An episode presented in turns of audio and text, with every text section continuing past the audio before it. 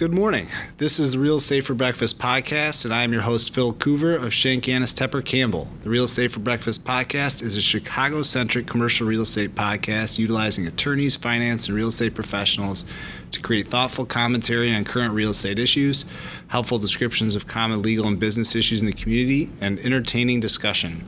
Today, we have our first Mother's Day special. So we have a longtime listener uh, listener of all of our podcasts, probably our biggest fan, my mother, is here on the show.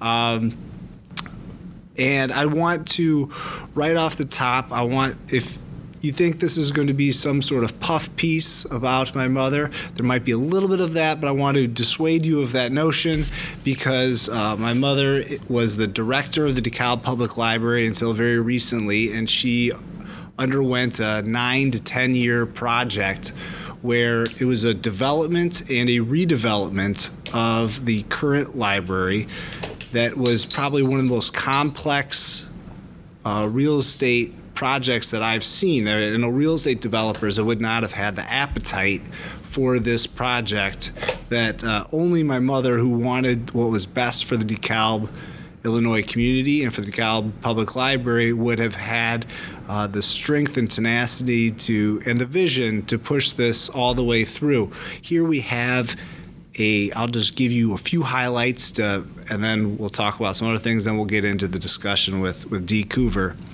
Is um, we had a renovation of an existing historical structure. We had a development of um, an extension to the library. They closed down a street in downtown DeKalb, not just for the construction, but indefinitely going forward because now there's a building on top of it.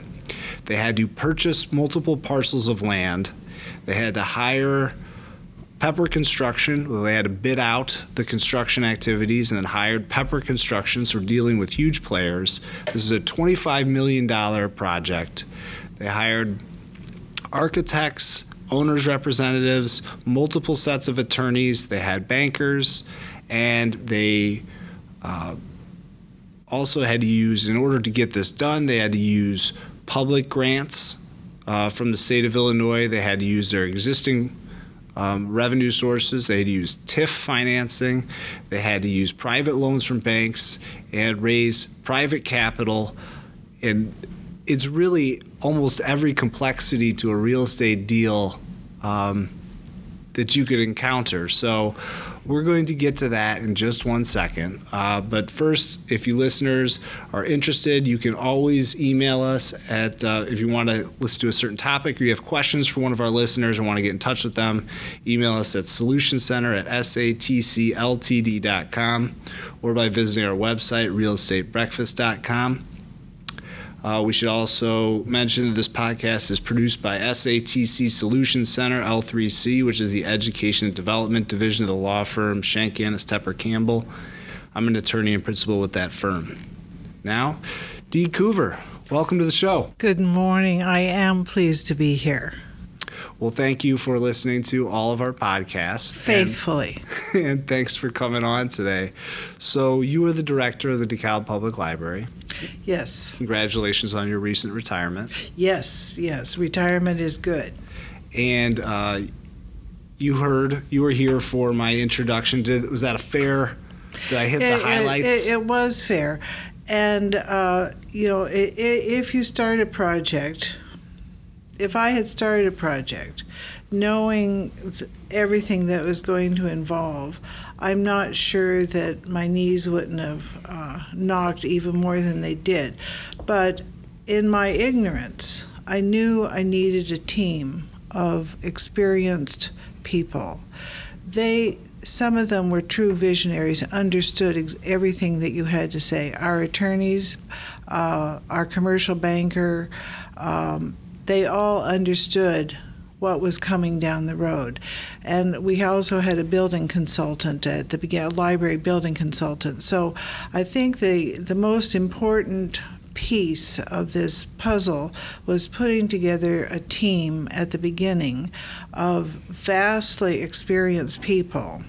But I want to just start by saying um, the one of the first people I called well, the, fir- the first job was hiring a, an attorney who could deal with municipal, used to and experienced dealing with municipal affairs. We also had an attorney for this. Uh, knowledgeable in state of Illinois library, a base from in Peoria. His name is Phil Lenzini. Our local attorney is Gary Cordis. Uh, then the next step was to um, start thinking about money. And I can remember calling Frank Roberts from First National of Omaha saying, How do you get money to build a public building?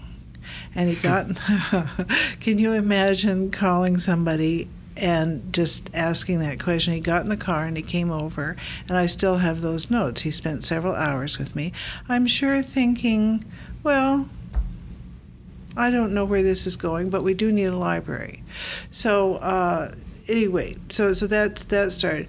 The other part uh, from the very beginning was to keep the what I call them the influence makers up to speed. So the city, the city manager, city. Uh, uh, attorney, uh, mayor, city councilman, our representative, our senator, state senator, so that everybody knew that uh, at least the Board of Trustees of the DeKalb Public Library and me as their representative fully intended to build a modern library.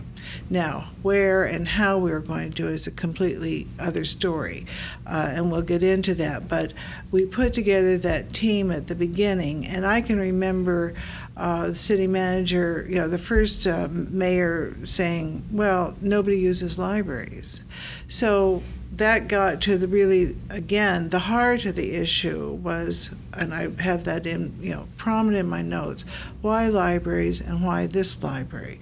So we had to do that educational piece again simultaneously throughout the, the whole project so that pe- it, people understood in that real estate downturn we're talking about building a public building so uh, Phil, I don't know where you want me to, okay. to, to, get started. Well, I think that that is a good place to get started. I wanted you to come on the show for multiple reasons, but uh, one that I think is interesting part angle to it is that a lot of us that are listening are in the real estate industry, but every business has some sort of real estate needs, and every business um, has to identify space to lease, space to own, has really some sort of crossover with the real estate field. And here you have a librarian by trade who's been charged with uh, being being the director of the DeKalb Public Library, and then you had to, and you knew that the existing facility was going to be uh, unable to carry it for carry the DeKalb Library forward for the next hundred years. It done a great job for the first hundred years, but you just you made a decision that you it had to expand, it had to be improved, had, or there had to be a new one, and so you were put in a position where you had to deal with real estate. And so Yes.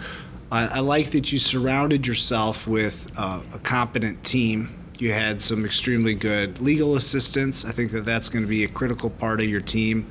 Obviously, I feel that way. It was absolutely critical. Um, but also, you had a, a banker, Frank Roberts, First Yes. National of Nebraska, the largest privately owned bank in the country, uh, who took. Uh, I deal with bankers quite a bit, and so I know that they're very thoughtful and um, can be a great resource. I'm glad that you got that opportunity to work, to have a resource like that. People might think of bankers what they think, just sit around and you know do what they do at the bank. But here you had somebody who was a a resource, somebody you could call upon and ask for advice, ask for questions. It wouldn't just help you with their specific niche of slice of what sort of funding the bank was going to be because they wanted your entire project to succeed uh, so that their funding would work out well, but they were able to help you through all of the sort of financial issues and be a partner with you. That's that's absolutely right. And in fact, let me just we, we can. This is jumping ahead a little bit, but when we get down to the money, then uh, three of the local banks, locally owned banks, each loaned us a million dollars, and that that became our money that we had to repay. But uh, I want to give credit then to Mike Cullen and to Richard Katz also. But Frank Roberts was who presidents of those banks. But again, banks don't loan money just because you go in and say, "I have a good idea." Right. So th- this again was long-term um, planning and. Uh, it, back to the complexity of this of this project. The current building that we we are, we're in is 19,500 square feet, um, and it's on the National Register of Historic Buildings. So uh, there are limits as to what you can do with it. And that was a very interesting meeting, again, right at the beginning when we were thinking about this, when we went to Springfield. Uh, the city manager, assistant city manager, uh, me, the president of the board of trustees, our building consultant, and said, We want, and the architect to say, We're going to we want to add on to this building when we finally decided we're going to add on. And they they had they had not issues, but their their main concept was you they wanted our beautiful beautiful beautiful building one of a kind to remain as an architectural entity that people would always see it as an entity in itself. And when we added on a sympathetic addition there's that lobby that separates them as, as so the new is very different from the old. So that was another complexity I wanted to throw in there Certainly, and it's an important one. So you have an existing historical structure. You need to expand, and we were landlocked. You have no, you have nowhere no to go. By equally important historical churches. So there was literally no place to go. We were a mortuary on one side, uh, a, uh, an over 120 year old church next to us, another 120 year old church on the other side of us, and then a street. So there literally was no place to expand the building. So we looked at many pieces of property, and when when it, word gets out that you're thinking about building, people come to you with their property that they would like to interest you. And the board listened, and we looked at many pieces of property. Simultaneously, the board we were looking at other libraries in the suburban areas, uh, but we looked at many pieces of property. But we had to decide whether we were going to stay downtown or whether we were going to move outside of town because eventually libraries are very hard to build. They have to be at 150 pounds per square foot, and no other building needs that kind of weight support. Uh, so yeah, it was. It was all just fascinating, Phil. So we had to. We looked at land, uh, cornfields. DeKalb is surrounded by cornfields. We have an ample amount of those. Ample amount of cornfields. And this was in the downturn of the economy. So we probably could have got land cheap. But again, then the library board owned this building from 1930. Uh, so what would we have done with that? So we anyway, we, we looked at multiple, multiple, multiple pieces of property uh, for um, a freestanding building. And then a local developer came to us and said, really walked into the library one day and said, uh, well known developer, and said that he had um, submitted uh, plans 20 years ago to build high end condominiums around the library. And would we be interested in um, if he could put together the properties surrounding the library? Uh, would we be interested in an expansion? So that that brought us back to ground zero. And uh, this is probably a year into the project. but oh my gosh, well, maybe we should think about expansion. And then we have to think about closing a street. Because the big expense in public entities is staffing. So if you have one build, our old beautiful building here, and you have the new building across the street, and you have uh, a passageway across, you've doubled your staff. And especially during the downturn of the economy, we were interested in saving staff money for staff, building a high-end, uh, high-tech building where we could encompass new technologies to save on staff. We sure didn't want to duplicate staff. So we couldn't go over, we couldn't go under, we would have had to close a, a street. So that became then our new way of thinking, could we make this work? So skip ahead a step. Sure. Uh, you're going to buy the parcel of land, which is an existing parking lot across the street, Right. and then develop across on that on that parking lot and across the street.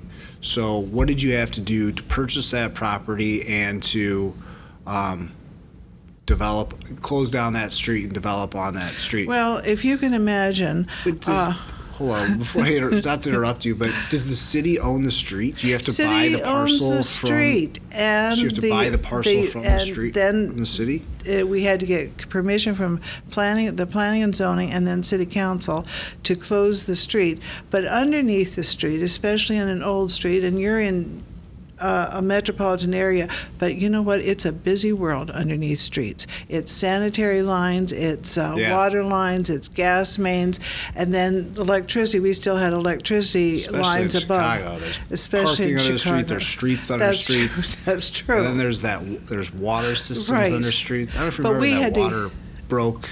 Like oh, that's 2004 or right. yes. And oh, and flooded flood like. Marshall Fields, and yes. I've forgotten that. But anyway, so we had to get permission and start talking to all of these other entities, separate taxing entities, sanitary district.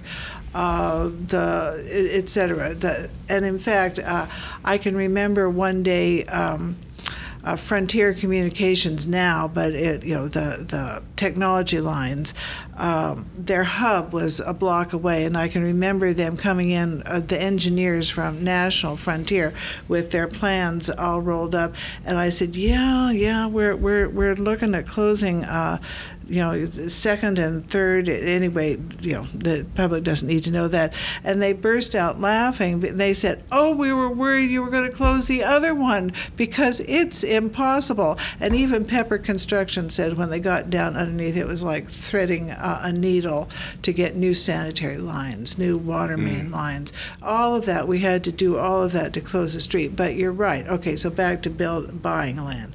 With the library in 1930 didn't even have a parking lot. So we were leasing the parking lot owned by the mortuary, which was across the street. So uh, the mortuary was all in favor uh, of it and spoke um, before planning and zoning, but he sure didn't want to give up his parking lot. So we had to agree to build him a new parking lot, which, you know, fair is fair, but that meant buying two more pieces of property across the street for him to have his parking lot, et cetera. So we, we ended up buying a lot of pieces of property, putting together um, one, one continuous piece. Uh, we also then had to meet new planning and zoning regulations for the amount of parking places.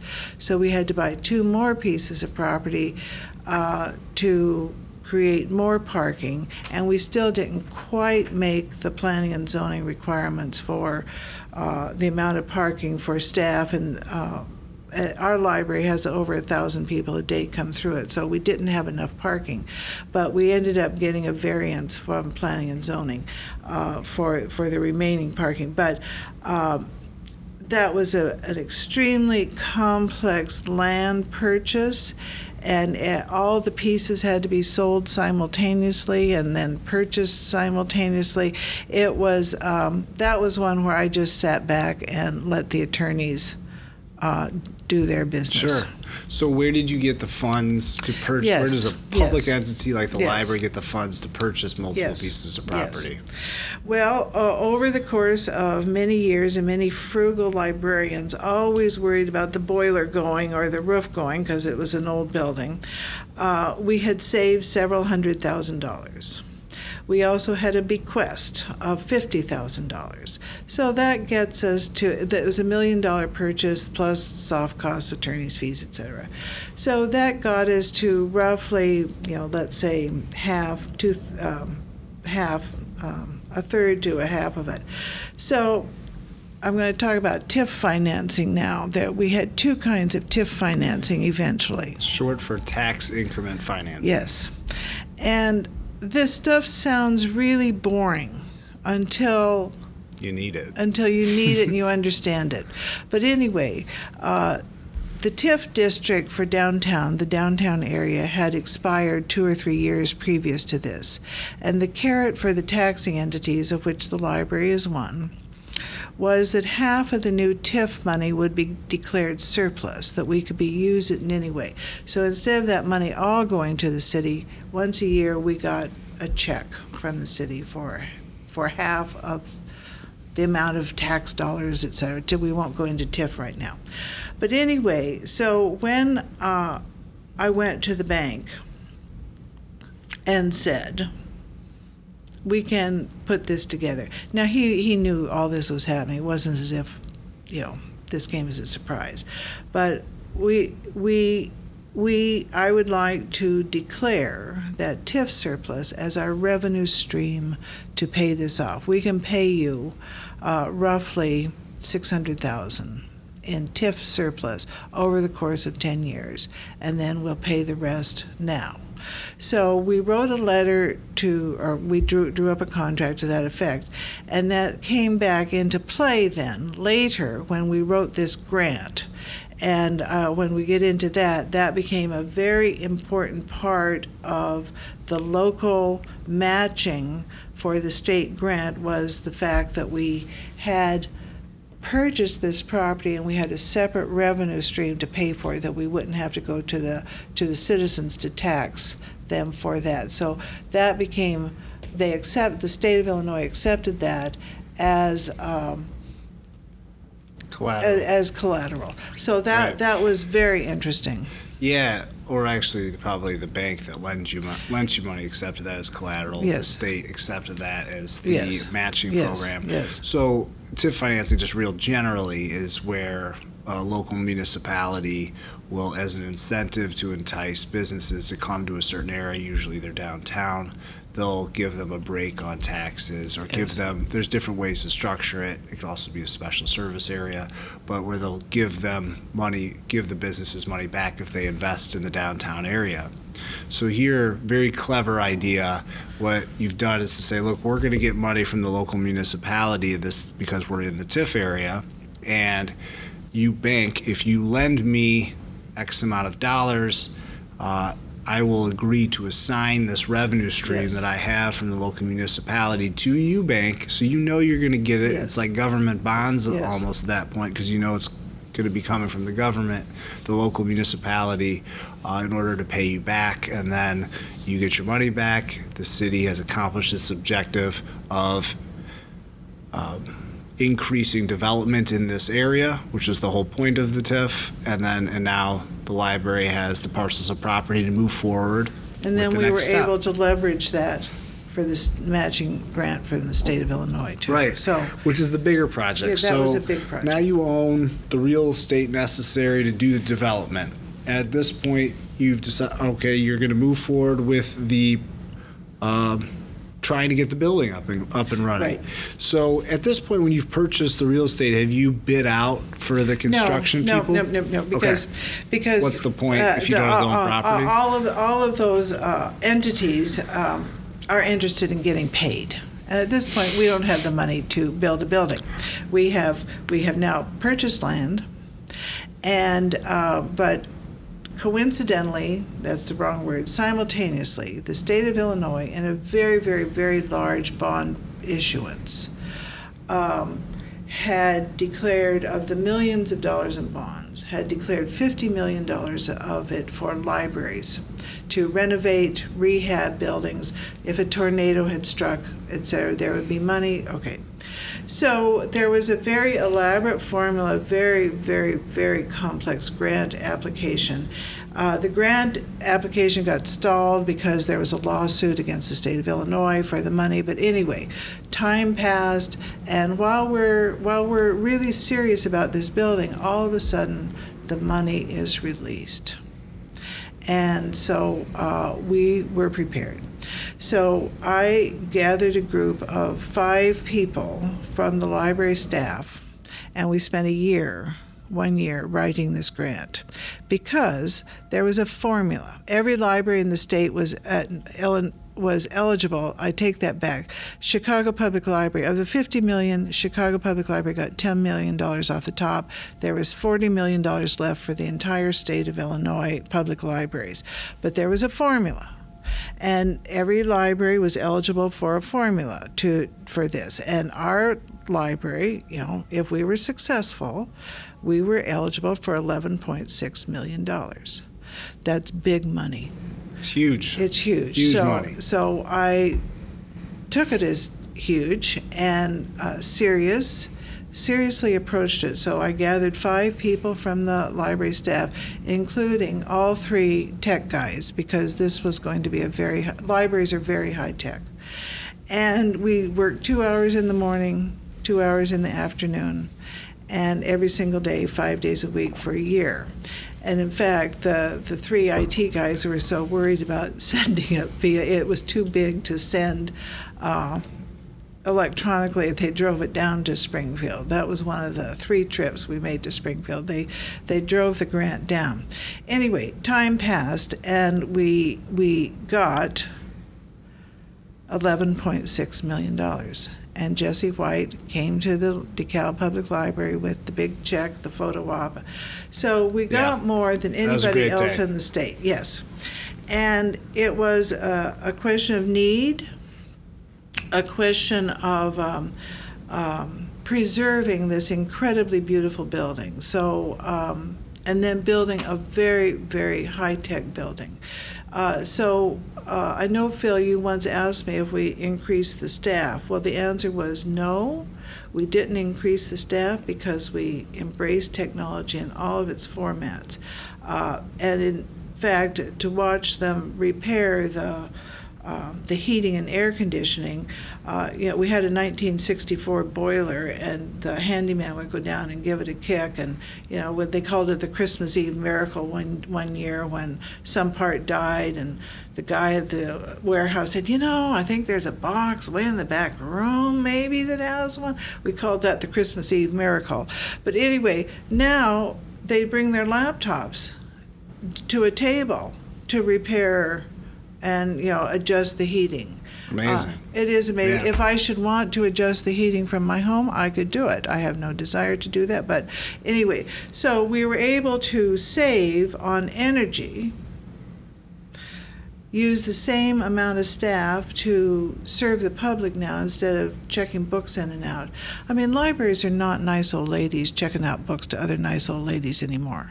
That's Yeah, not what libraries are I mean, about. I know it's a little bit off topic, but we can spend a minute talking about Yes. this. Is the misconception of what libraries are? Yes. I think that there are a lot of young and older professionals right now that haven't been to a library in 20 years, and they remember what libraries were 10, Yes. 20 years ago, but they're wildly different places, especially with the new higher tech, forward thinking library that you've Yes. developed. Um, it's it's just it's a place to meet. It's a place to utilize technology. You guys have uh, multiple huge terminal rooms. You have many meeting rooms. Mm-hmm. Um, so I mean that's actually that's really a huge part of where business is going right now. Is I need a place to meet Yes. with ten to fifty people Yes. that where we can bring our laptops in, where we can throw um, a presentation up on the board, where people can be communicating, people can be Yes. emailing things out, and where we can discuss what our next project is. I mean, that's where business is going, and there's a lot of businesses that don't have those rooms available to them. So you have small businesses that need those places. Where are you going to find that place? We're going to find it at the library. We, we and and we that that is exactly how we built our library. We also have 3D printers. Uh, 3D printers are becoming essentially commonplace, but DeKalb now has 62 over 62 percent of its children are now in free and reduced price lunches. These kids don't have 3D printers at home, uh, but the library does. So we're teaching 3D printing, we're teaching coding. Uh, all of this is technology. And uh, we had a young uh, architecture student come through uh, once, and she said, you know, back when I was in architecture school, we had to go to the wood shop and make our models. It's all 3D printing now. So uh, we have we also have study rooms where you know somebody and then pre- you can make your presentation. You can use your 3D printer. Then we have. Um, uh, well, you know, uh, voice over internet protocol, but uh, not just VoIP, but uh, where you could make your presentation worldwide. You could do a presentation worldwide with, and you've done everything at the library uh, to make the, make it, including the presentation. So we were really libraries are about information and the delivery of information in whatever format the current methodology is. Yeah, right. 150 years ago, the only format to deliver it was a hardbound book. That's right. But now there's That's multiple right. ways to deliver it and access information.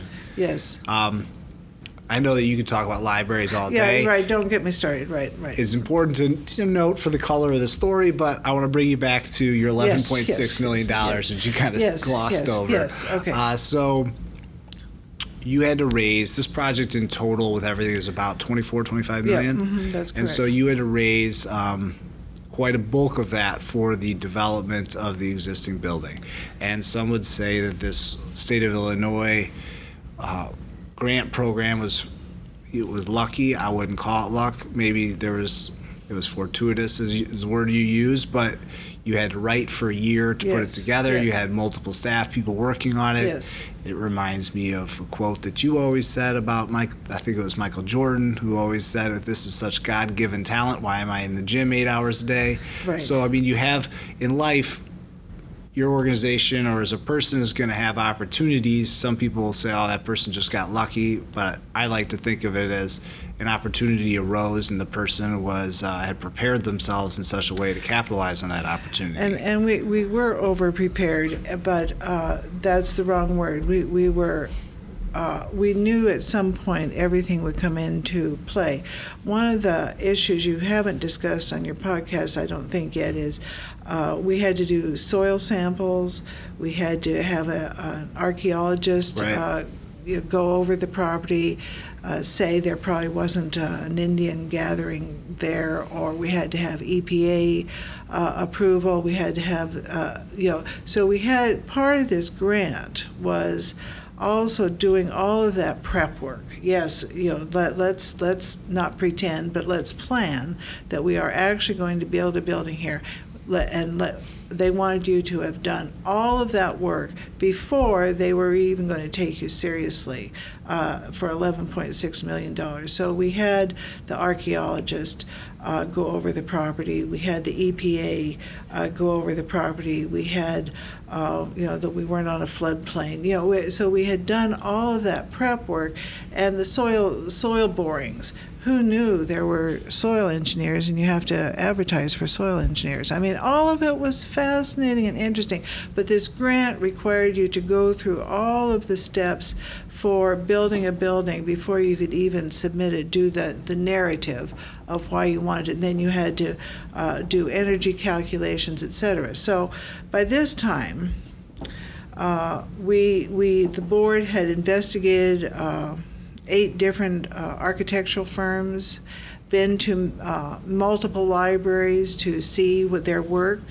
Um, and again, everything was vetted. So, for example, uh, we would go to a library, and uh, after everything was wonderful, and we would come home, and I would call the director, uh, my reference librarian would call the head of reference, uh, the handyman would call the handyman. Uh, so we would go through each each department level and say, how do how do how do you like your building? I mean, tell me the truth. How do you really like the building? Right. And when the handyman says, you know, there are a hundred different light bulbs I have to store. Mm, you, you think, well, we probably don't want to do that. Yeah. So anyway, we, by this time, by the time of the grant, the board had decided and, and hired an architectural firm. So we what architects did you use? we used Nagle Hartray Architecture from actually right down here. I think they're on Wacker.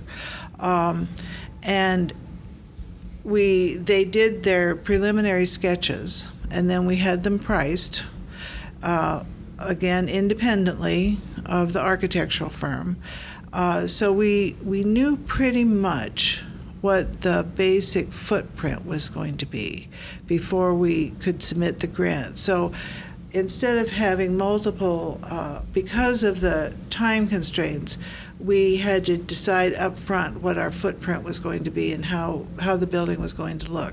The board was very adamant that they didn't want, um, they wanted a sympathetic addition to this uh, 1930 Art Deco building.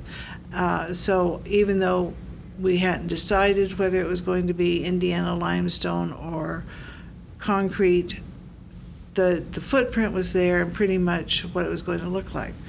Uh, but we had to cut the building. Uh, libraries are built to, uh, m- huge libraries are built to the standard of two square feet per citizen. Hmm.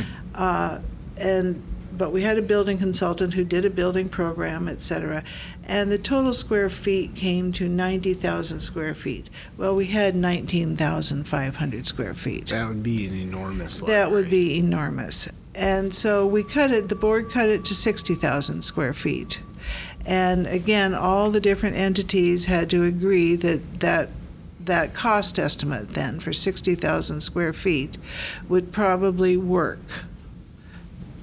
So anyway, so time passed. We had done this grant. The writing the grant took took money too, uh, because we had to pay the architects, pay the soil samples, pay the uh, all Yeah. of that. I, you know, when preparing for this, I was trying to think if we could go through this chronologically, and you can do it somewhat chronologically or in a systematic. Like, how do you develop a, a library, and you, in trying to plan out the steps? But there are so many steps, and you have to do, and all of them are either working simultaneously, or some can't go until the other goes, Yes. but some have to be going at the same time as the other Yes. one. So it's really um, a constantly moving picture. It was. It was like juggling. Yeah, I'm sure. I'm sure it was. Um, so you you hired the architectural firm Nagle Hartray. I think they did the Oak Park Library too. They did. They Mhm. they do Evanston. great work. Very int- very interesting buildings. In Oak Park, they closed a street too. Okay. That was, and that that, I mean, so they, they they knew that. I mean, they had gone through that because it's it is a controversial So decision. they had experience with that. Yes. Um, and so one of the other things that you had to do was get approval from city. Yes. from local municipalities, from zoning and everything like that. Do you have any advice for real estate developers, owners, uh, in how to engage in that process? Uh, again, nobody pays attention to planning and zoning in their community, right? But it turns out these are volunteers. They are extremely knowledgeable. Uh, they have the the good of the city entity, the whole entity, as their mission. So they know all these codes. Uh, one of my again funny memories is um, to when we were talking about the parking and to get the code books, uh, the municipal code, UDO, Unified Development Ordinance, and have our attorney be going through them. And when he finally got them and got the maps, well, you you would have thought it was like a little boy with a Christmas present. He was so excited to look at this because it's the meaning. It, I mean, you have to get down to that that grass level, ground level, to understand. Oh my gosh, we're going to have to buy more land. Uh, can we get a variance? All those kinds of things. And this is the where I was so ignorant to begin with.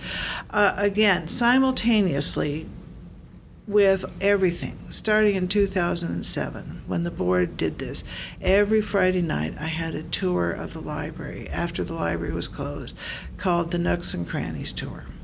So it was for the public. We had banners hanging on the outside of the library. We sent out flyers, all that kind of stuff. But I also invited uh, members of the city council, our state representative, our state senator, the elected officials, park districts, you know, to in other words, to get to have people come through the building, go through the working conditions, go through the boiler room, go through everything. So it didn't come as a surprise that we needed more space to do what we wanted to do. So we had to have a vision of what we wanted to do, but our current space couldn't do it.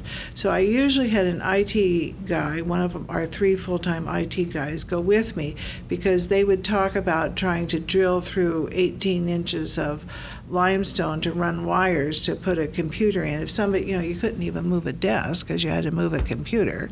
So you'd hear them groan if you talked about moving a computer. Uh, so all during all this time, every Friday night, I was giving tours. Now, I wasn't politicking this, the planning and zoning or politicking city council. I was just giving everybody in the community an opportunity yeah. to understand what we were talking about. So, uh, when and before we went to planning and zoning, we we brought the police department in, we brought the fire department in. Um, who else would a sanitary district in to see what we were doing to start looking at the plans so the police could sign off on it the fire department could sign off on it uh, um, I'm trying to think uh, you know of course uh, the the um, management of the city so that everybody knew what was happening. So by the time we got to planning and zoning, uh, well, we had. Very, before you get to planning yes, and zoning, yes. there's a lot of very intelligent, very um, smart legwork to do to familiarize the public and get everyone comfortable yes. with the idea uh, before you seek the authority of the local. Here, here was another wrinkle. In 1925, Jacob Haish, who was one of the barbed wire barons. Barbed wire was invented in DeKalb, Illinois. We're very proud of it. We are very proud of it. Our, our, our high school team is the Barbs. That's right. Uh, our mascot is Barbie Crow. I mean, it, it is uh, all pervasive, so, so to speak. Anyway, when he died in 1925, he died without any children. He left money for a hospital and a library. And the average Carnegie Building at the turn of the century cost $10,000. Jacob Haish left in 1925 $150,000 to build a library. They had five years to build it. Uh, what I'm getting at is the city of DeKalb had never spent any tax money to build a library.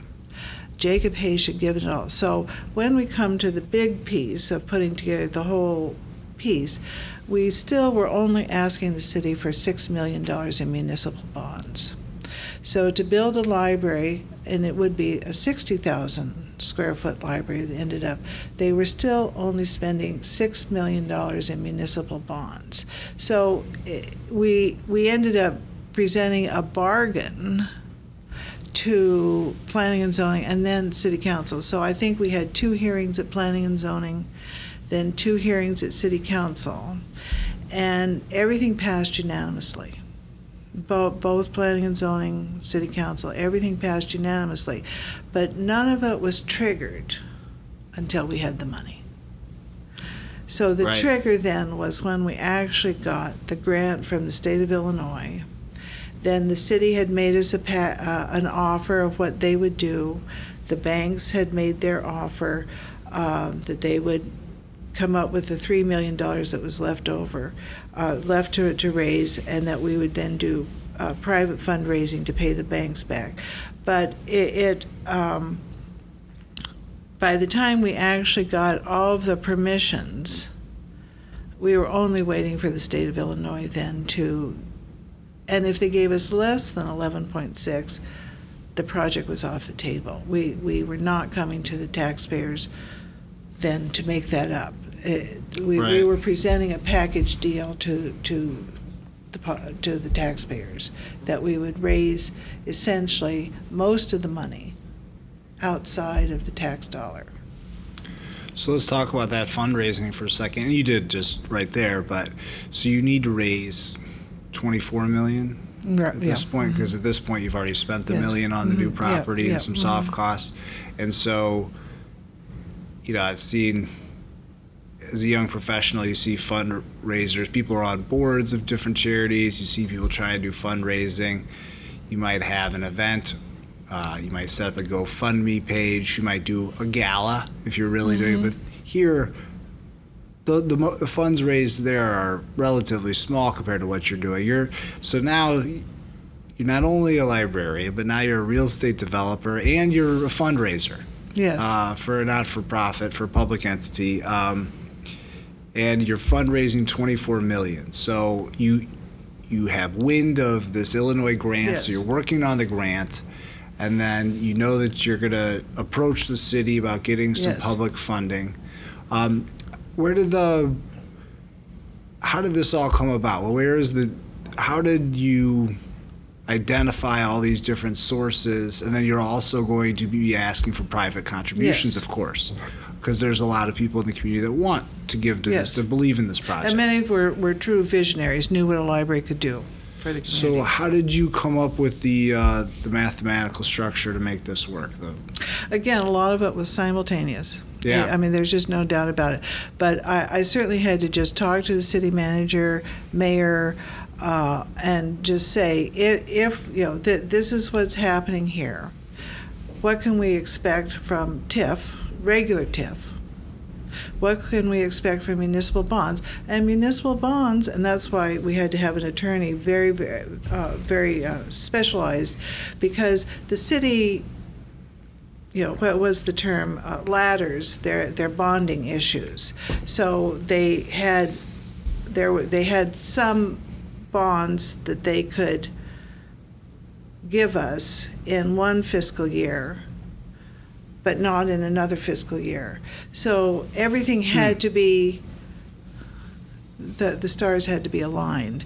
But, but I had, you know, they knew all this. And again, part of putting together that team was a team of people who were really pros at all this. So when I went to the city manager and to talk about municipal bonds, he knew right away how where he was in the overall scheme of things, and he also knew in the back of his head what other public projects are coming down the pike that he's going to have to save his municipal bonds bonding authority for. So the library couldn't. Uh, we can't. We're a taxing ent- entity, but we we're not, we can't uh, bond.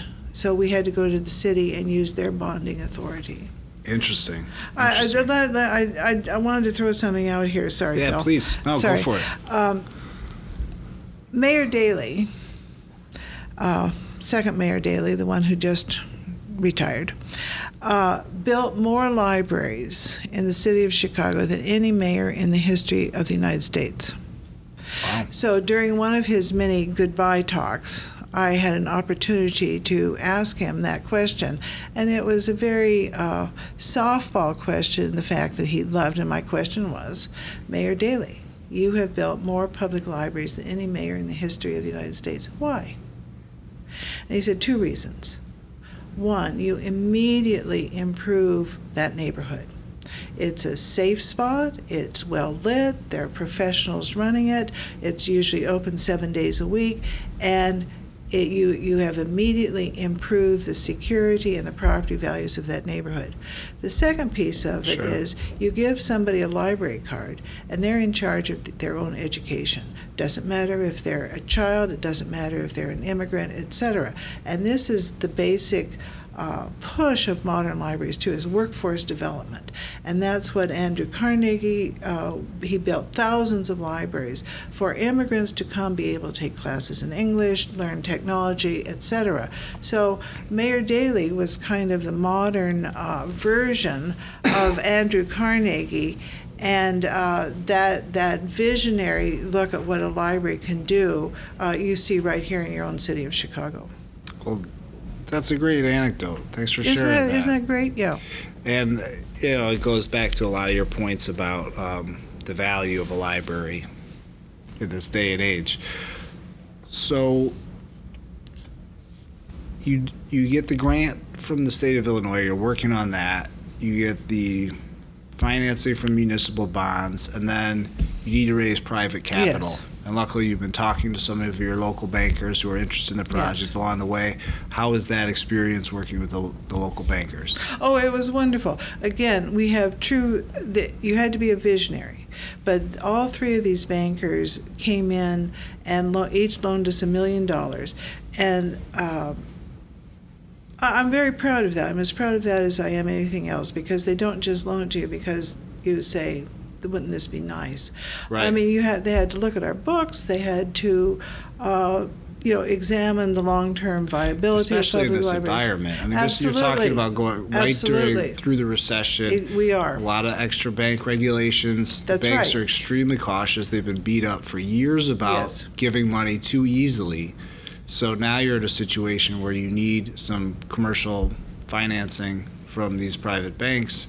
And uh, it's right at the point in time when everyone in the world is wondering if they should be giving money to real That's estate. right.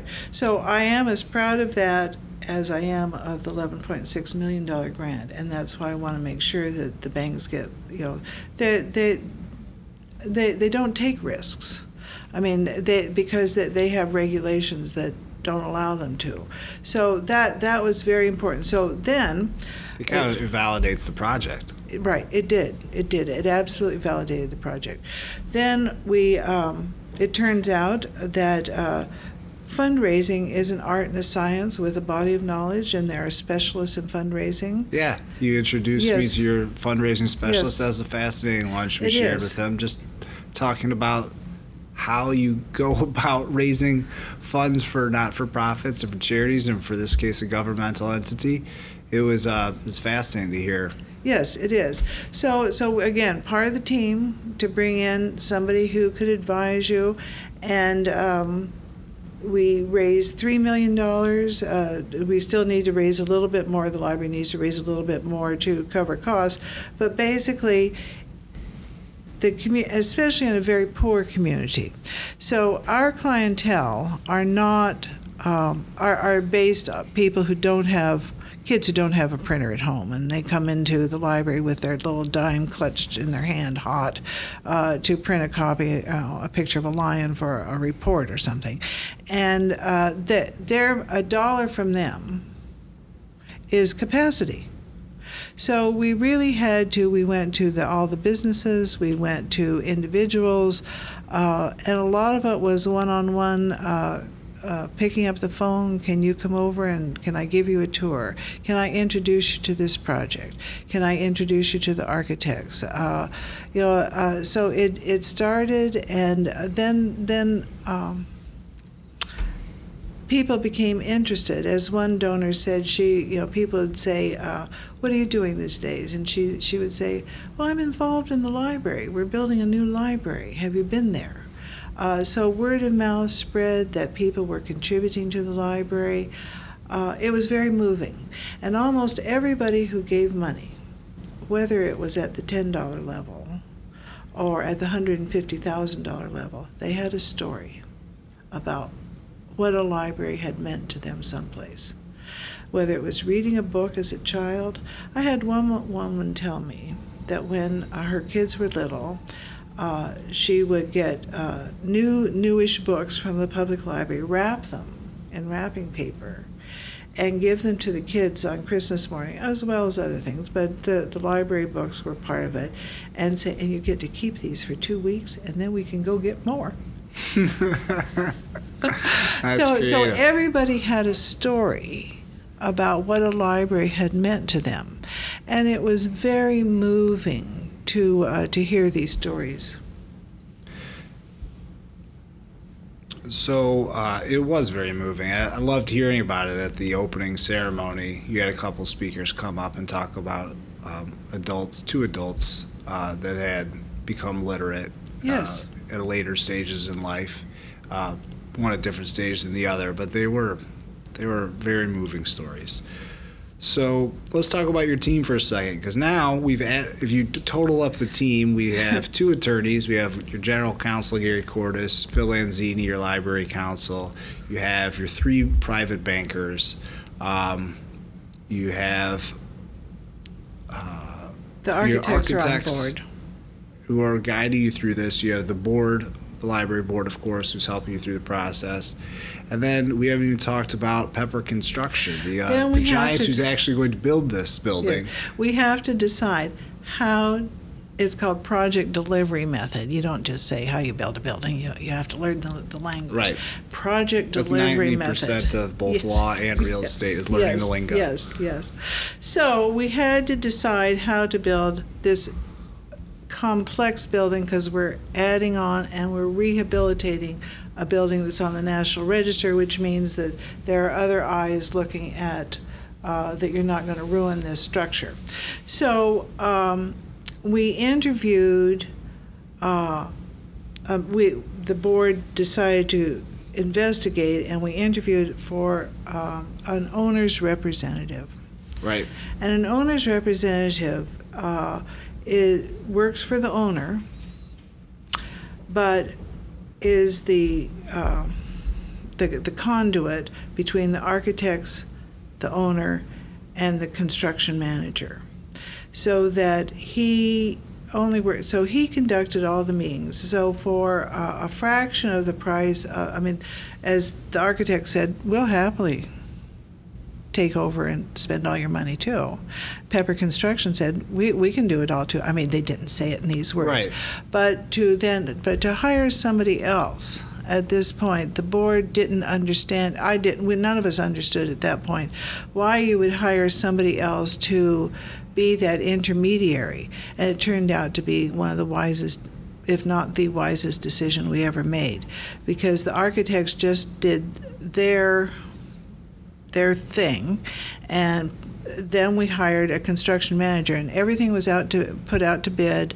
Uh, so we had many firms here, and again, this is at 2008, 2009, 2010. Everybody wants work, so all of the big teams are applying for this job in DeKalb, Illinois, and at the same time or shortly thereafter, I think Pepper gets Wrigley Field. And I said, you know, well, that's only because you're doing the DeKalb Public Library. That's Uh, probably right, what got right, there. right, right. But um, but so we for two years build out. We sat around the table, and our owner's rep, Graham Harwood, uh, from owner, they just changed the name. I'm going to for owner services, uh, led the meeting, and he would do. He at this point he did all the cost analysis,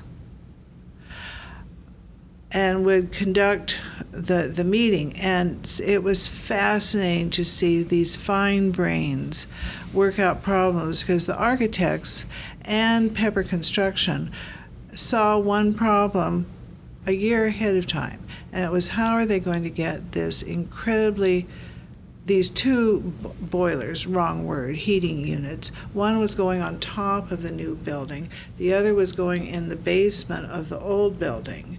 And how are they going to get that in there? Well, there was a lot of talk about macho talk. Well, we'll we'll just saw a hole in the, the floor and drop it through, and you know anyway. But uh, for a year, they planned how to get this unit. Both of them are as big as a, a railway car. Yeah. And uh, so the one that went on top of the new building was no, oh my goodness, we had more cranes. It was fascinating. But anyway, to put that one up. But getting that, and so every week they would continue to come back to this problem. And uh, of course, all, all everything had been bid out by this time. We knew who was building it, and eventually it got built smaller and smaller and smaller and in pieces. And in fact, they even made a mock-up and brought the mock-up through. And it was so that's what I meant about problem solving. And Graham led this team through. So there was never a crossword. There was never any fighting. Um, problems were solved ahead of time, or um, I mean, we had one problem I can talk about at the end, but that to that was it was because it was such a complex pro, you know issue to attach seamlessly to the passerby, as the state um, architect, historical society said, an architect is always going to be able to tell the old from the new, but for the, the, the passerby to see a seamless entity Right. that looks like it's always So been there. Right. continuity. We also are a LEED silver building, so that was another big decision. Um, hold on to that for one second. But I just think it's interesting when you're building a building is that you can hire these owners representatives. Yes. And that is they represent the owner Yes. and the owner's interests. Yes. And so the nice thing about that is if you're an owner and you don't know anything about building buildings and the construction and financing and um, aspects of it. So you can hire these owners representatives whose job it is is to orchestrate this project, Absolutely. to watch out. So when somebody says, "Oh," this product's not available, we have to do a change order, it's going to cost you an extra $100,000, that owner's rep can step in and say, well, there is this third alternative, which is only $25,000, and let's maybe we can do a change order Or- for that. or- can or- try to save you some Or money. it came from the owner's rep, no, we're not doing that. yeah, no, thank you. Right, Right. right, And so it takes the burden off of the owner. Mm-hmm. of making some of these hard decisions, or because sometimes if you have an architect or a construction company push at you to do this change order is going to cost a whole lot of money, you don't have the knowledge or expertise to be able to tell them no. Um, it's like going to a mechanic and the That's mechanic right. says you need the new timing belt, and you say, well, you know, I guess go ahead and go ahead That's and do, order that right. part. Is you need somebody who has that knowledge and expertise Right, Mm-hmm. to be able to push back on certain things. Um, It, it was it was a, a wonderful investment of money, and we did have a problem at the end. Um, f- the flooring failed. Let's just say that, uh, and you know who who takes who who who's going to solve that one? Was it the architect's responsibility because they spec'd it? Was it the subcontractor because Pepper was the construction manager at risk, so all the sub they held all the subcontracts. So is it Pepper's responsibility? And you know, I'm on the floor with a magnifying glass, you know, saying I'm sure you were. that. Can you see where, where this rub, rub, you know this rolls on the floor and is wearing it down and the building's brand new? No, this won't do. So the owner's rep then comes in at that point, and he called the flooring manufacturer. Uh, they came out from New York. I mean, they looked at the floor. Long story short, even though I also brought in the attorneys, our attorneys, and said, "This is what's happening in case it gets down down the pike." But the owner's rep was the one then who called in the flooring manufacturer to say, "What are you going to do about this?" Right. So it turned out to be a tremendous and uh, wonderful use of, of money. There's nobody on the library. We had an engineer on the board of trustees, but I mean, he's a volunteer. I mean, he's not going to be spending full time going over every detail of the building. Right, right. Right. Yeah, it's not, you couldn't expect that. Yes. Well, tell us about being a LEED silver building. Uh, that was another big decision that the board had to make was do, do we b- build a sustainable building? We all agreed on that, but then do we pay the extra money to be LEED sil- silver certified? And your building that we're in now has a big plaque down below LEED It does. silver. Because, uh, and the board decided, and I certainly agreed with that, you can say you're sustainable till you're blue in the face, but unless you have proof. And that was very important for fundraising. Many people are very concerned that public buildings be um, ahead of the curve, be a, an influencer in their community to to show what being sustainable is. Our, all of our, our landscape is uh, native trees. Um, uh, native grasses. We don't use any chemical fertilizers, uh, anything like that. Uh, so it's a sustainable building inside and out. Well, um, Pepper Construction built the, finished the building. It's they did the new building first, and then they renovated the existing structure, and you had the grand opening, and then the grandeur opening, Yes. yes. and uh, it was it was a wonderful opening ceremony, and it is truly I would encourage anybody for the DeKalb area to go take a look at it. It's a beautiful building, um, and it is extremely functional. So Yes. And it is LEED silver and very efficient. Um, is there anything else that you want to say about the actual project? There's a couple other things I want to touch on uh, in Um, terms of you personally. Oh, oh, Phil, uh, thank you very much. But let, let me just uh, quickly review. Um, I, I, I think we've covered the highlights. Uh, again, anybody who's building a pu- public building, certainly from 2007, 2008 on till now, is going to face controversy. True. Uh, so that's why I was very adamant earlier about saying We were only, and we'll pay back those municipal bonds. So uh, the library did not intend to add to the public burden of tax debt. Uh, and I that was a very and is very important to to convey. Uh, but we did close a street. We did build a public library in an age where people think that libraries may be obsolete. So you have one had to be prepared to um, not face or to face controversy with the idea of it's education that's needed. People are people are worried about taxes, of course. We get that. So we had to say that we get it. We are not doing it long term.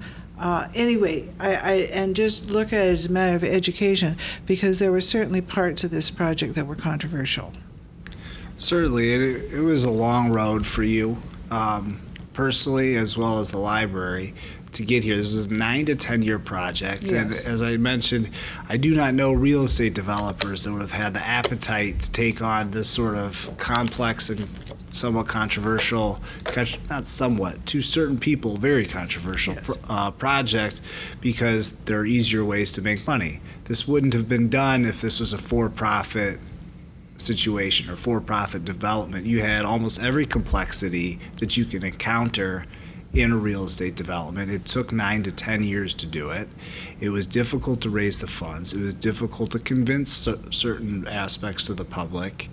But I think that what you've done is you've created a building that uh, will help the community. It will help the community's literacy. It will help the community's job prospects. It will help the community uh, feel proud of the community. And this is a community that needs something to be feel proud of. When when they did the grander opening, one of the things I said as I gave a few remarks is that um, you in this day and age is that you can make a person uh, feel happy. You can make a person feel sad. You can make a person feel angry. You can make a person feel all sorts of different emotions. But the most difficult thing it is to do is to make other people feel proud. And so, in order to feel proud, you have to become invested in something that makes you proud. And the, the things that make you proud are not easy.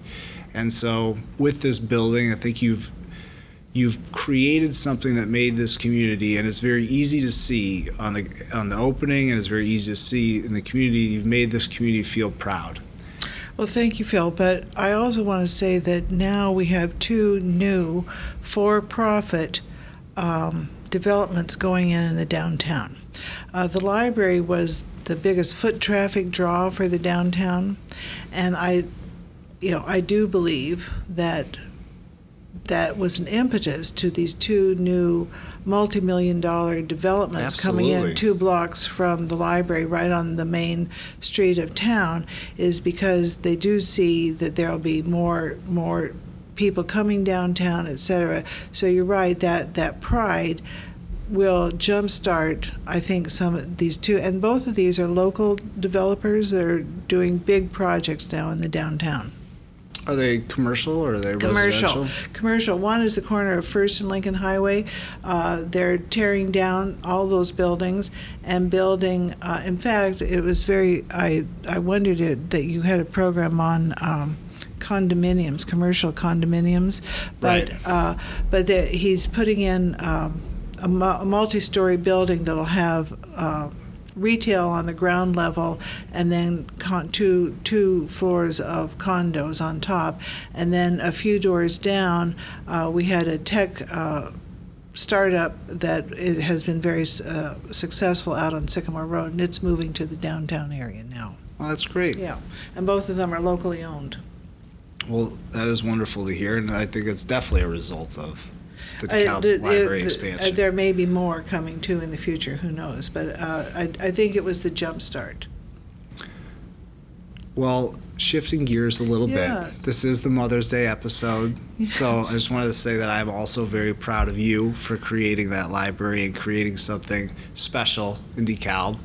And I also just think uh, I wanted to know if you have any.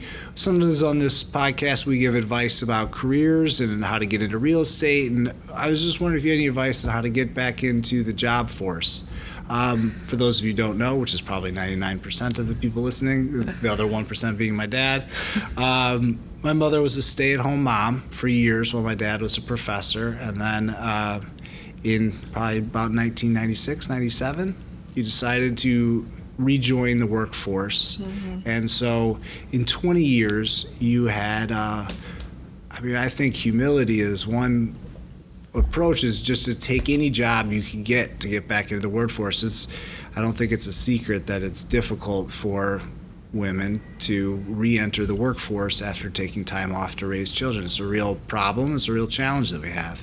And then within 20 years, you went from being a part-time um, worker at the NIU bookstore to being the director of the DeKalb Public Library, who developed this great project, um, and was able to do all that. And I should mention, while you're doing all this project that took nine, ten years, you're also running the library, and right. you maintained four book clubs, and you probably read every book that came in during during that t- ten year time. But um, you know, how was that transition for you? And do you have any advice for people trying to you, re-enter the workforce? You, you had somebody on your program talk about resumes or careers or something I like did, that. Bob Cavoto. He he was terrific, and he said, you know, you don't get anywhere working 40 hours a week, and uh, nobody can outwork me. So uh, I always told my staff, and in fact, it was it got pretty funny actually for a while. When when we had you know we had books of plans, you know, thick books of plans, and uh, I'd have to say, I'm sorry, I have to just go stare at the plans for a while, because you know I, you're not born knowing this stuff. So I would actually have to just stare at them long enough and you know read read every possible notation and uh, and then ask people what it meant. So by the end, you know, I could look at a plan and say where the door was, and I mean, it became second nature. But uh, you do have so uh, there's a lot to be said for just plain hard work, Phil. But also, as I told you the other day, while I was doing this, could I have done it earlier in my life? No, I had three children. I had a mother who needed help. I had a husband who was working very hard at his job. Uh, yes, we both worked hard, but this job or the, this project involved 12, 15 hour days, seven days a week, often, you know, I swear for years at a time. And Gary, my husband, Phil's father, was retired, and he literally did everything. And uh, I would call when I was on my way home, so the cocktail shaker would be shaking cold as I walked the in the door. Ready. Yes, so I would be as I walked in the door. Right. Well, there's a couple lessons that I learned from you. I definitely have my work ethic from you. Um, I know that you do have to work hard, but you know, I also have learned that ask questions when you don't know something. Absolutely. Too many people go through life trying to pretend that they know something uh, or that they know what words mean or terms mean, and they end up just being a disservice to themselves because they end up not learning. Absolutely. Oh my gosh. Uh, I, I, had to learn so many words, and so I really I would take notes, and on the side take notes. Another good notes. lesson from my I, I would write down the words, and I mean, and some of the terms were amazingly beautiful. Be- between the voids means where the water runs through the gravel in the underground. Uh, retention, detention ponds. Isn't that that could be the name of a pond? Uh, uh, between the voids. Right, right. Isn't that great? Anyway, uh, so I would write down the, these terms. The, the architects and everybody would be talking about, and I'd write down these terms. And then I'd go back to my office and get the dictionary out and look them up, and then I would be I would be able to not keep up, but the next meeting when they were talking about it, I would at least. So you're right. Take notes. Do your homework uh, ask questions, uh, all of that. Uh, and it was a joy, a total joy to be surrounded by all these experts. People love sharing information. And I was a willing student. And, and uh, but uh, you know, so I would ask questions. They would give me the answers, and sometimes I would have to ask the question the next time too because you know I couldn't keep it in my head. But uh, yeah, all of that. Um, but I I I love learning, and this was a wonderful opportunity to every single week to be learning something new. And also, I would say that you're also not afraid to do anything. That's and right. So That's I think right. in any organization, um, you have to do every job, and you can't think that you're above or some job is beneath you, because if you learn how to do every job, then people will ask you Right. for help, and eventually you will rise in the ranks of that position. I know. Yes. I've been at this firm for 12 years and I've done every job. I've shredded the paper, I've gotten the coffee, I've answered the phones, You I've bet. done every job You in the bet. place. Mhm. So I, I learned that from you. And It I, has to be a team. Everybody has to work together for the good of whatever the. But that you there there should be a vision as to what you're all working for. And then that's the last thing that I learned from you is you have to have a vision of what you're trying to accomplish. And you were the one who had the vision for the library. And when you were going through a rather challenging 2007 to 2010, Yeah. um, you kept that vision because you knew it was best for the community and you kept pushing it forward. And sometimes on a given day, you have to work until you're exhausted, you can't take it anymore, and you think that the world's got you beat. And then you go to sleep and you wake up and you keep pushing again That's the right. next day. That's absolutely right. Absolutely right. Well, thank you for coming on the podcast. Thank you. I'm very you, proud Phil. of you and I love you. And, and I probably won't be here next year because I won't. I won't be doing anything. I'm writing. Uh, people ask me what I'm doing, and I'm writing. I'm a great reader, um, but uh, I've never written anything creatively in my life. So I'm trying to do that, and I'm really bad at it. So. Um, I, I have set I have set myself a challenge. I mean, I look at some of this stuff that I've written since retirement, and I think, oh my gosh, I wouldn't let anybody read that. So, Well- new challenge. Travel, spend some time with dad. Yes. And uh, thank you for coming on the Real Estate for Breakfast podcast. Thank you.